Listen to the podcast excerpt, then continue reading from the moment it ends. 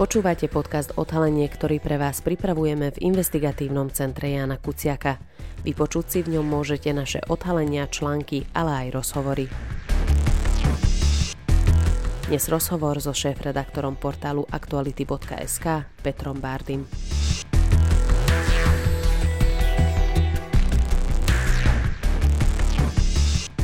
Peter Bárdy je šéf-redaktorom portálu aktuality.sk už od roku 2008. Osobne robil pohovor s Jánom Kuciakom, keď ho prijímal ako člena novoznikajúceho investigatívneho týmu. Sledoval, ako novinársky rastie a ako odhaluje čoraz závažnejšie kauzy. Hovorí, že jeho najlepší text však museli vydať až po Janovej smrti. Ako si na Jana Kuciaka spomína jeho šéf-redaktor, ako vníma jeho odkaz pre slovenskú žurnalistiku a čo si myslí o tom, kam sa po jeho smrti posunula slovenská spoločnosť a politika, rozprával sa s ním šéf-redaktor investigatívneho centra Jana Kuciaka Lukáš Diko. V týchto dňoch si pripomíname 5. výročie vraždy Jana Kuciaka a Martiny Kušnírovej a pri mne už sedí šéf-redaktor Aktualit Peter Bardy. Peter, ako ty vnímaš 5 rokov od tragickej udalosti, ktorá poznačila celé Slovensko a vašu redakciu asi najviac? Ubehlo to veľmi rýchlo. Ja som si naozaj neuvedomoval, že akých môže byť 5 rokov veľmi krátky časový úsek a za tých 5 rokov sa udialo také nespočetné veľké množstvo vecí, že, že si to za celú svoju novinárskú kariéru od roku 94 alebo 95 nepamätám. Vola, kedy sa hovorilo, že po voľbách, alebo že v lete sú, uhorková sezóna, a že po voľbách si oddychneme, ale my sme si v podstate od tej vraždy, od toho februára roku 2018 neoddychli. Stále sa dejú udalosti, ktoré pokrývame a, a spoločnosť sa mení a tá novinárska práca aj s tým odkazom na Jana Kuciaka proste sa neupokojuje. Že napriek tomu, že sme si mysleli, že zmenou vlády alebo, alebo zmenou systému bude menej korupčných kaos, tak prichádzajú zase nové témy, ktoré, na ktoré reagujeme a na spoločnosti je vidieť, že Eh, že, že je unavená a my sa sna- možno aj nahnevaná a my sa snažíme aj v takýchto ťažkých dobách vlastne prinášať ľuďom tie dôležité informácie, ktoré sme robili už spoločne s Janom. Viem a často sa o tom bavíme, že je ťažké si vrácať tie spomienky a, a spomínať na tie udalosti, ale keď by si si mal spomenúť na svoje prvé stretnutie s Janom Kuciakom, Uh-huh. Čo ti napadá ako prvá myšlienka na ňo? To bolo také teplé letné, taký teplý letný večer, keď Marek Vagovič priviedol uh, do jednej, do jednej reštaurácie v Bratislave dvoch mladých ľudí. Bola to Veronika Šmíralová a Jano Kuciak.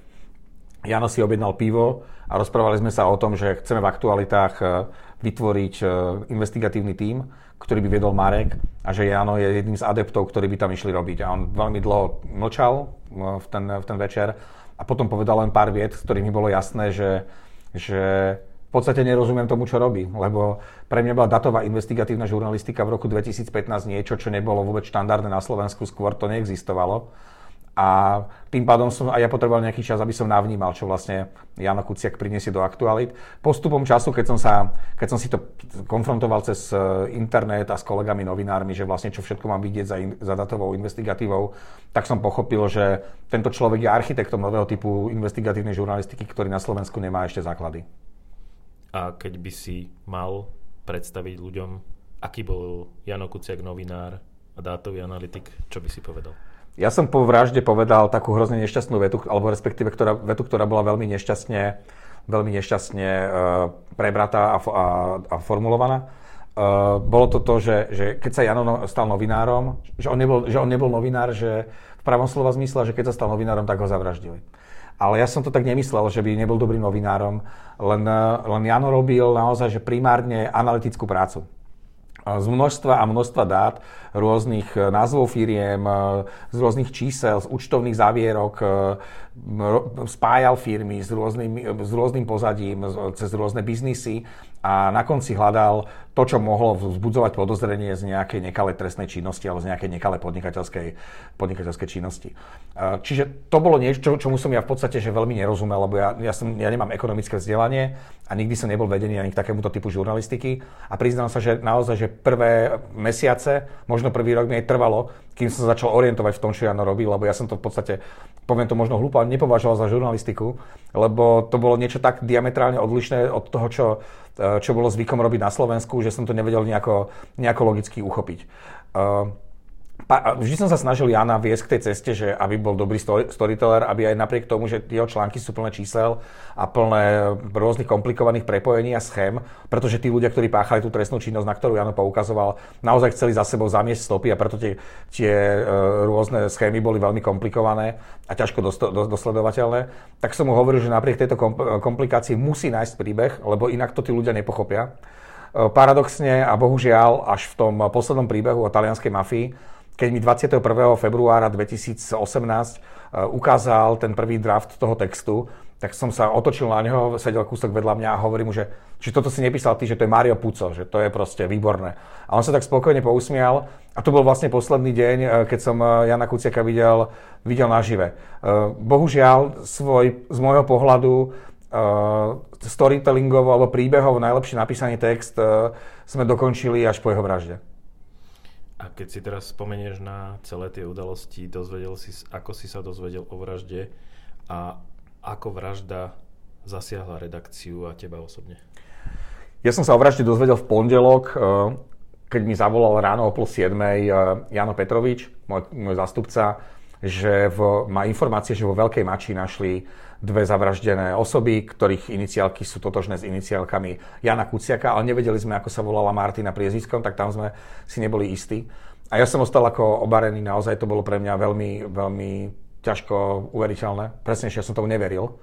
A pamätám si, že celou cestou do práce, keď som tam prišiel okolo 7 do roboty, tak som eh, premyšľal nad tým, že to sa jednoducho musí vyvrátiť, že to je nezmysel. Už v tom čase niektoré médiá uverejňovali informáciu, že, že vo Veľkej Mači našli zavraždeného novinára Jana Kuciaka. Ja som to odmietol vydať. Úplne iracionálne som sa správal, som povedal, že toto je proste nezmysel, že my to nemôžeme vydať, že to, to sa proste nemohlo stať. A potom mi zatelefonoval vtedejší minister vnútra Robert Kaliňák, ktorý naozaj veľmi roztreseným hlasom mi oznámil, že je potvrdené, že zavraždili Jana a Martinu a že mu to je ľúto a, a kondoloval. Až vtedy som si uvedomil, že aká hrozná vec sa vlastne stala a vtedy mi na istú chvíľu vyplo mozog, nepamätal som si, že čo som robil, ale moja kolegyňa Peťa Výberová mi povedala, že som si z ničoho, ona netušila, čo sa stalo, lebo som to nikomu nehovoril, že som sedel na parapete za stoličkou, kde sedím a že som dokola opakoval iba, že čo mám teraz robiť, čo mám teraz robiť.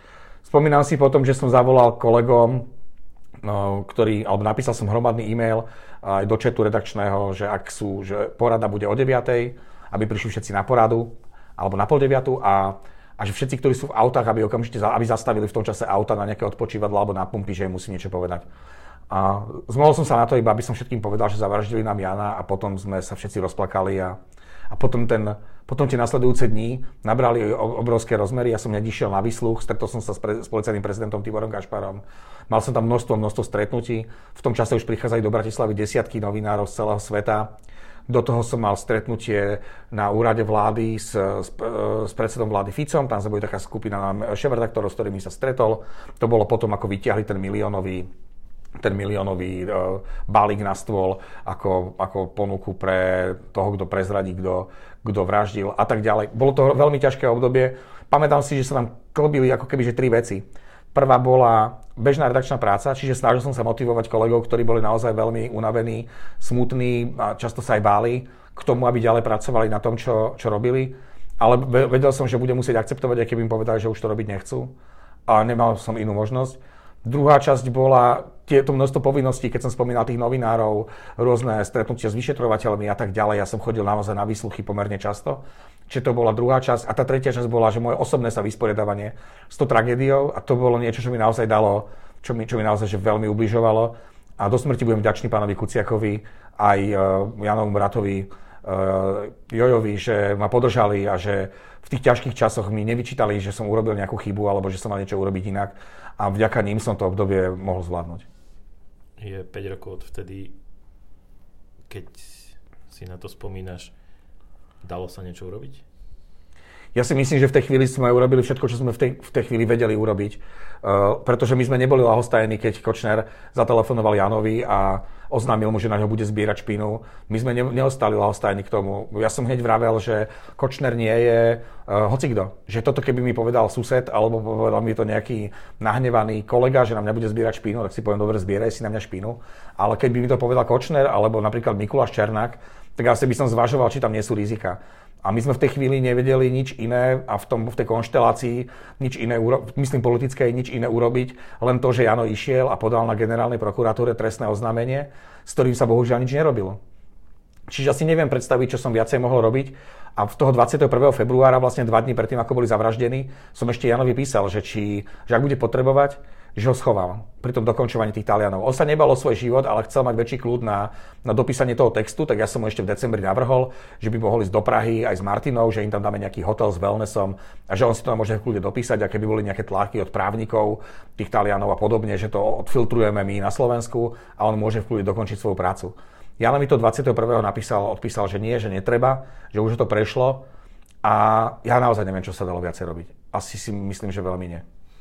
Uh presne takto trestné oznámenie vlastne bolo zahrané do autu na Kočnera a hovorí, že si veľakrát chodil na výsluchy po vražde. Dôveroval si orgánom činným v trestnom konaní v tom čase?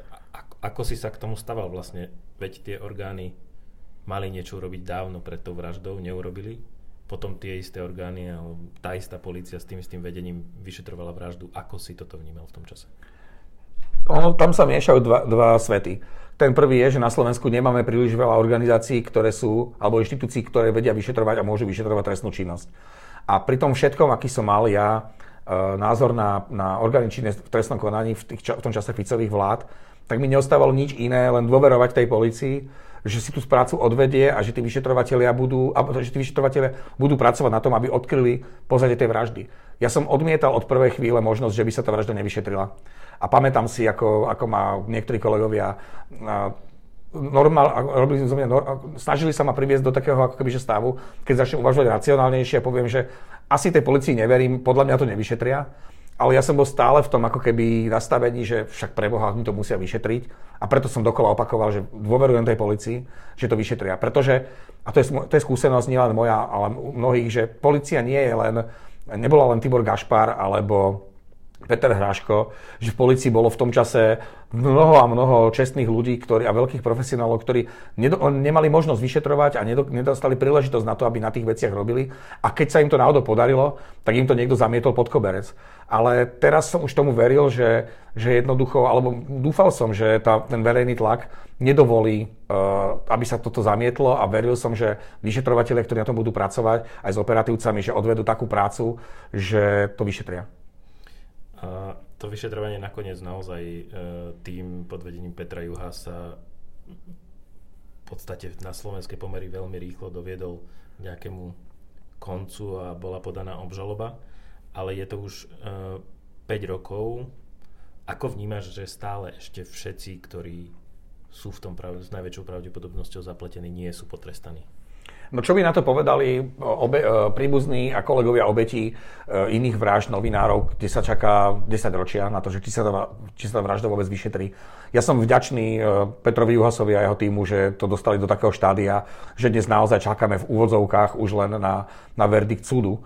A bohužiaľ, možno to už mohlo byť uzavreté skôr, keby si Senát špecializovaného trestného súdu, ktorý tú kauzu dostal v, ako v prvom stupni, urobil, aj nechcem kritizovať, ale lepšie svoju domácu úlohu a vnímal tú komunikáciu, tú komunikáciu v tríme a cez signál ako zašifrovanú a nie ako exaktne napísané to, čo, to, čo tam čítali. Čiže mrzí ma to na druhej strane, pokiaľ chceme dôverovať v inštitúcie, pokiaľ chceme dôverovať v, v demokraciu a, a v systém, ktorý je spravodlivý, musíme proste čeliť aj takýmto veciam a, a čakať na ten výsledok, ktorý bude argumentačne aj dôkazovo natoľko, natoľko silný, že bude nespochybniteľný. A ja som presvedčený, že dnes už súd e, pristupuje k tomuto prípadu, alebo ten trestný e, senát pristupuje k tomuto prípadu e, výrazne odlišne, ako to bolo predtým, ako rozhodol Najvyšší súd o tom, ako má, ako má pristupovať k tým dôkazom z streamy a zo signálu.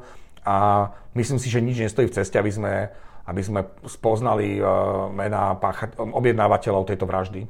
Kedy si dospel k tomu, že by za tým mohol byť Kočner? Tak trvalo mi to samozrejme nejaký čas, nebudem e, zo seba robiť nejakého, nejakého hrdinu. Zo začiatku som si naozaj myslel, že to môže viesť e, k tej talianskej stope, pretože to bola najaktiv, najaktuálnejšia vec a, a zdalo sa aj potom, ako sme poznali profily tých ľudí, ktorí tam v tom príbehu alebo v tých, tej reportáži vystupujú, tak to naozaj vyzeralo, že to mohla byť objednávka zo zahraničia. Uh, zaujímavé bolo, že keď prišli prví talianskí novinári, a boli to novinári z La Republika, povedali, že toto neboli naši ľudia, že toto neurobili Taliani, že Drangheta nepotrebuje uh, mať okolo seba problémy, že ona potrebuje mať kľud, aby mohli robiť biznis. A toto je proste, toto urobil človek, ktorý jednoducho si neuvedomoval, aké to bude mať obrovské spoločenské následky. A vtedy som už začal pochybovať o tom, že by to mohla byť uh, Drangheta postupom času, už niekedy, mám pocit, v apríli, v máji som bol presvedčený o tom, že naj, najpravdepodobnejším objednávateľom je Kočner. Tie mm dôsledky alebo to, čo sa dialo po vražde naozaj sa nedali predpokladať, ale vzniklo tu obrovské hnutie vlastne v celej krajine a boli to najväčšie protesty od pádu komunistickej totality na Slovensku. Myslíš si dnes s odstupom času, že sa Slovensko zmenilo k lepšiemu po vražde Jana Martiny? Asi by som bol neférový, keby som povedal, že dnes tá situácia je rovnako zlá, ako bola za Fica, alebo že je horšia, to, to určite nie to, čo ako keby, že beriem ako najväčšiu zmenu je to, že občianská spoločnosť otvorila ústa a, po, a, a, vystrala chrbát. Že proste už to nebola, už tá občianská spoločnosť, ktorá v 90. alebo v tých prvých rokoch milénia hovorila o tom, že to tu nie je v poriadku, tak jednoducho prestala byť rezignovaná a začala proste nálas hovoriť to, čo nie je na Slovensku v poriadku a poukazovať na veci, ktoré treba zmeniť. A to sa deje aj dnes. Hej, že môžeme mať pocit, že, že vláda, ktorá, alebo koalícia, ktorá vzýšla z volieb 2020 nenaplnila očakávania, že vytvorila prostredie, um, kde verejná diskusia už prestala byť verejnou diskusiou a že je to obrovská verejná hádka, že naozaj uh, tu predstavitelia uh, terajších koaličných strán napachali nenapraviteľné škody a do istej miery poškodili ten odkaz, ktorý vzýšiel z toho, z toho hnutia, ktoré bolo po vražde Jana a Martiny, ale občianskú spoločnosť to, to v tom eh, februári, marci, apríli 2020 či 2018 naozaj reštartovalo. A to je, to je dôležité pre budúcnosť Slovenska, že sme, že sme ako keby že našli znovu sílu, aby sme sa snažili aby, aby sme nerezignovali na to, že chceme žiť v krajine, ktorá je spravodlivá, kde v právnom štáte, ktorý chráni slušných ľudí, akým boli Jana Martina a ktorý by mal trestať ľudí, akými sú napríklad Kočner. Uh, asi jednou naozaj, že z mála vecí, ktorá cez ktorú si budeme pamätať túto garnitúru, je to, že policia má otvorené ruky vyšetrovať zločiny a je to tiež jedna z pozitívnych zmien v tejto spoločnosti. Uh, mnoho sudcov bolo obvinených, mnoho vplyvných ľudí stoja pred súdom. Dá sa povedať, že Slovensko je dnes spravodlivejšou krajinou? To je veľmi ťažká otázka. Lebo to je komplexná záležitosť a hlavne je to o pocite tých ľudí, ktorí, ktorí sú konfrontovaní s tým, že musia vyriešiť nejaký svoj problém, alebo, alebo sa pozerajú na štát e, ako taký, či je spravodlivejší. Čo sa týka tej policie alebo orgánov činných trestnom konaní, tam treba naozaj povedať, že je to úplne iný štát, že toto je niečo, čo si tu roky nepamätám, že by tu fungovalo tak, ako to, ako to funguje teraz. E, a čo sa týka tej spravodlivosti, tak inak sa na to budeš pozerať a teraz nemusíme sa baviť o veľkých korupčných kauzách, ale môžeme sa tu rozprávať o dedickom konaní, alebo o rozvode, alebo o čakaní na rozsudok e, v susedskom spore v chatkovej oblasti. Keď čakáš e, dlhé roky na, na rozsudok a ten ti príde naozaj, že taký, ako, aký nechceš, tak môžeš mať pocit, že tá justícia jednoducho nefunguje a tým pádom nežiješ v spravodlivom štáte. Tá spravodlivosť je veľmi subjektívna záležitosť. Myslím si však, že no, bohužiaľ, bohužiaľ, vďaka vražde tu došlo k výraznému ozdravnému procesu vo vnútri, uh, vo vnútri súdnictva. Nie však preto, že by sa súdnictvo chcelo zmeniť, ale preto, že uh, orgány v trestnom konaní zistili nelegálnu trestnú činnosť ľudí pôsobiacich v justícii a vlastne orgány činné v trestnom konaní uh, urobili alebo začali očistu justície. Čiže ukazuje sa, že justičná samozpráva e, by mala do istej miery e, sa, sa zamyslieť sama nad sebou, že či je schopná samoočisty, alebo či k tomu nepotrebuje inú pomoc z externého prostredia. Ja si pamätám, že sme o tomto svojho času polemizovali s pani prezidentkou, keď som s ňou robil rozhovor aj s mojim kolegom niekedy v roku 2020 v lete a ona sama tiež nevedela vtedy jednoznačne povedať, že či by tam mal byť zásah štátu, ktorý by, ktorý by pomohol očistiť e, justíciu, ale skôr, skôr akože snažila sa, e, aby to bola záležitosť, e, komunikovať tak, aby to bola záležitosť justičnej samozprávy. Pokiaľ, pokiaľ chceme žiť v spravodlivom štáte, alebo má ten pocit, tak musíme dôverovať inštitúciám. A keď tie inštitúcie budú robiť svoju prácu zodpovedne, profesionálne komunikovať výsledky a dôveryhodne komunikovať výsledky, ľudia budú mať väčší pocit, e, väčší pocit spravodlivosti. Komplikáciu môžu robiť ľudia ako je Robert Fico alebo jeho, jeho politická strana, ktorá sa snaží torpedovať tento proces, alebo dokonca Boris Kolár, ktorý sa snaží torpedovať tento proces, či už e, s nedôveryhodňovaním vyšetrovateľov, alebo aj tým, že podkopávajú snahu reformu e, systému spravodlivosti a justície na Slovensku. Myslím si však, keď budem na, aby som odpovedal, že jednou vetou, myslím si, že Slovensko je dnes spravodlivejšie, ako bolo pred, pred tými 5 rokmi. A keď sa pozrieš na to, ako zasahuje do niektorých vyšetrovaní generálna prokuratúra v kontexte toho, čo si povedal o dôvere inštitúciám, je to, je to problém. To je, to je naozaj veľmi vážny problém. Maroš Žilinka mm, sa pred vraždou, bol pred vraždou a vnímaný veľmi, veľmi pozitívne aj, aj širokou novinárskou obcov. Naozaj pracoval na, na dôležitých prípadoch a bol to prokurátor, ktorý mal veľkú dôveru. E, to, čo sa stalo po jeho zvolení za generálneho prokurátora, neviem, či, či e, mu ubližil, e, ubližila tá kritika z médií na jeho stranu. Netuším, ja ho nechcem súdiť ani, ani posudzovať, nie je to v mojej kompetencii. Bohužiaľ, jeho kroky však vedú k tomu, že to je ďalšie polarizovanie spoločnosti nie je tým upokojujúcim prvkom alebo prvkom, ktorý by mal garantovať dôveru spravodlivú prokuratúru a spravodlivé procesy, ale často veľmi neobratne, keď budem veľmi diplomaticky, e, urobí alebo narába s 3-6 tak, že na konci dňa je tu narastajúca nedôvera, ale nielen v generálnu prokuratúru, ale v systém spravodlivosti všeobecne. Pretože a to vidíme, na tých reak- na, vidíme to na reakciách aj našich čitateľov, aj ľudí na sociálnych sieťach, e, keď po, ja neviem, 6., 7., 6, 3, 6, 3 začalo ďalšie trestné stíhanie, tak prvé reakcie boli, že aj tak bude 3, 6, 3, aj tak bude 3, 6, 3. Čiže obávam sa, že jeho kroky mm, vedú, vedú k tomu, že, že ľudia naozaj nemusia mať pocit, že, že ten štát je spravodlivejší, ako pred tými 5 rokmi bol. Myslíš si, že Slovensko po voľbách bude alebo nebude typom oligarchickej autokracie ako Maďarsko? Myslím si, že väčšina politických strán, ktorá je dnes e, v parlamente, aj veľká časť strán, ktoré majú šancu byť zvolené e, do parlamentu budúceho, e, nechce, aby sa Slovensko stalo druhým Maďarskom. Čiže viem si predstaviť, že tu môže vzniknúť akási koalícia konsenzu, ktorá nebude postavená na vyhraňovaní sa jedného voči druhému, ale ktorá bude nastavená na to, aby nevládol Fico a aby Slovensko mohlo byť naďalej považované za, za štandardnú demokraciu západného typu, aby sme sa tu nemuseli, aby sa tu menšiny nemuseli báť o svoje práva, aby sa tu nemuseli o svoje práva báť ženy, e, sexuálne e, menšiny, komunity, znevýhodnení ľudia, aby tu ekonomika bola robená tak, že že bude pomáhať ku skvalitneniu života všetkým, nie kupovanie si časti volebného elektorátu jednorazovými balíčkami, 14., 15., 16. dôchodkami. Čiže myslím si, že je tu potenciál na to, aby tu vznikla koalícia, ktorá bude chcieť zodpovedne riadiť štát. Ale to je skôr zatiaľ prianie, ukážeme, aká, ukáže sa, aká bude realita.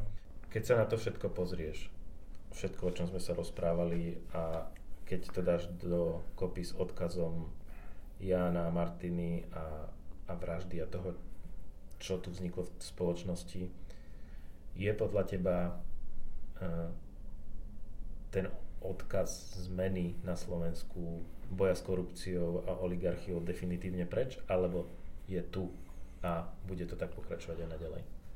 Ja si myslím, že tu ten odkaz stále je. Ja to vnímam okolo seba, netvrdím, že celospoločensky, ale a nie, len, nie je to len v mojej bubline, ale vnímam to tak, že naozaj, že ľudia sú otvorenejší, neboja sa povedať, alebo menej sa boja povedať, ako sa bali povedať, keď vidia niečo, čo nie je, čo nie je v poriadku.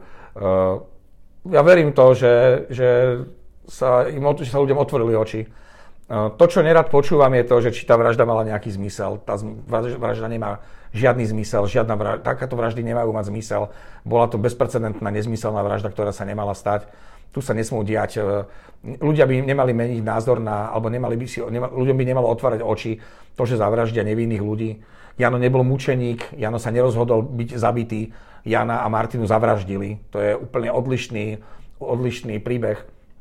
Čiže Uh, áno, myslím si, že, že stále je tu tá, nechcem to nazvať, že spoločenská objednávka, ale myslím si, že stále je tu pre nemalú časť ľudí dôležité, že nechcú žiť e, v korupčnom prostredí, že chcú žiť v spravodlivom právnom štáte a verím, že, že, že, nám, že im vydrží a nám vydrží tento nastavenie ešte veľmi dlho a iní ľudia budú, sa, iným ľuďom sa otvoria oči aj bez toho, aby kvôli tomu musel niekto ďalší byť zavraždený.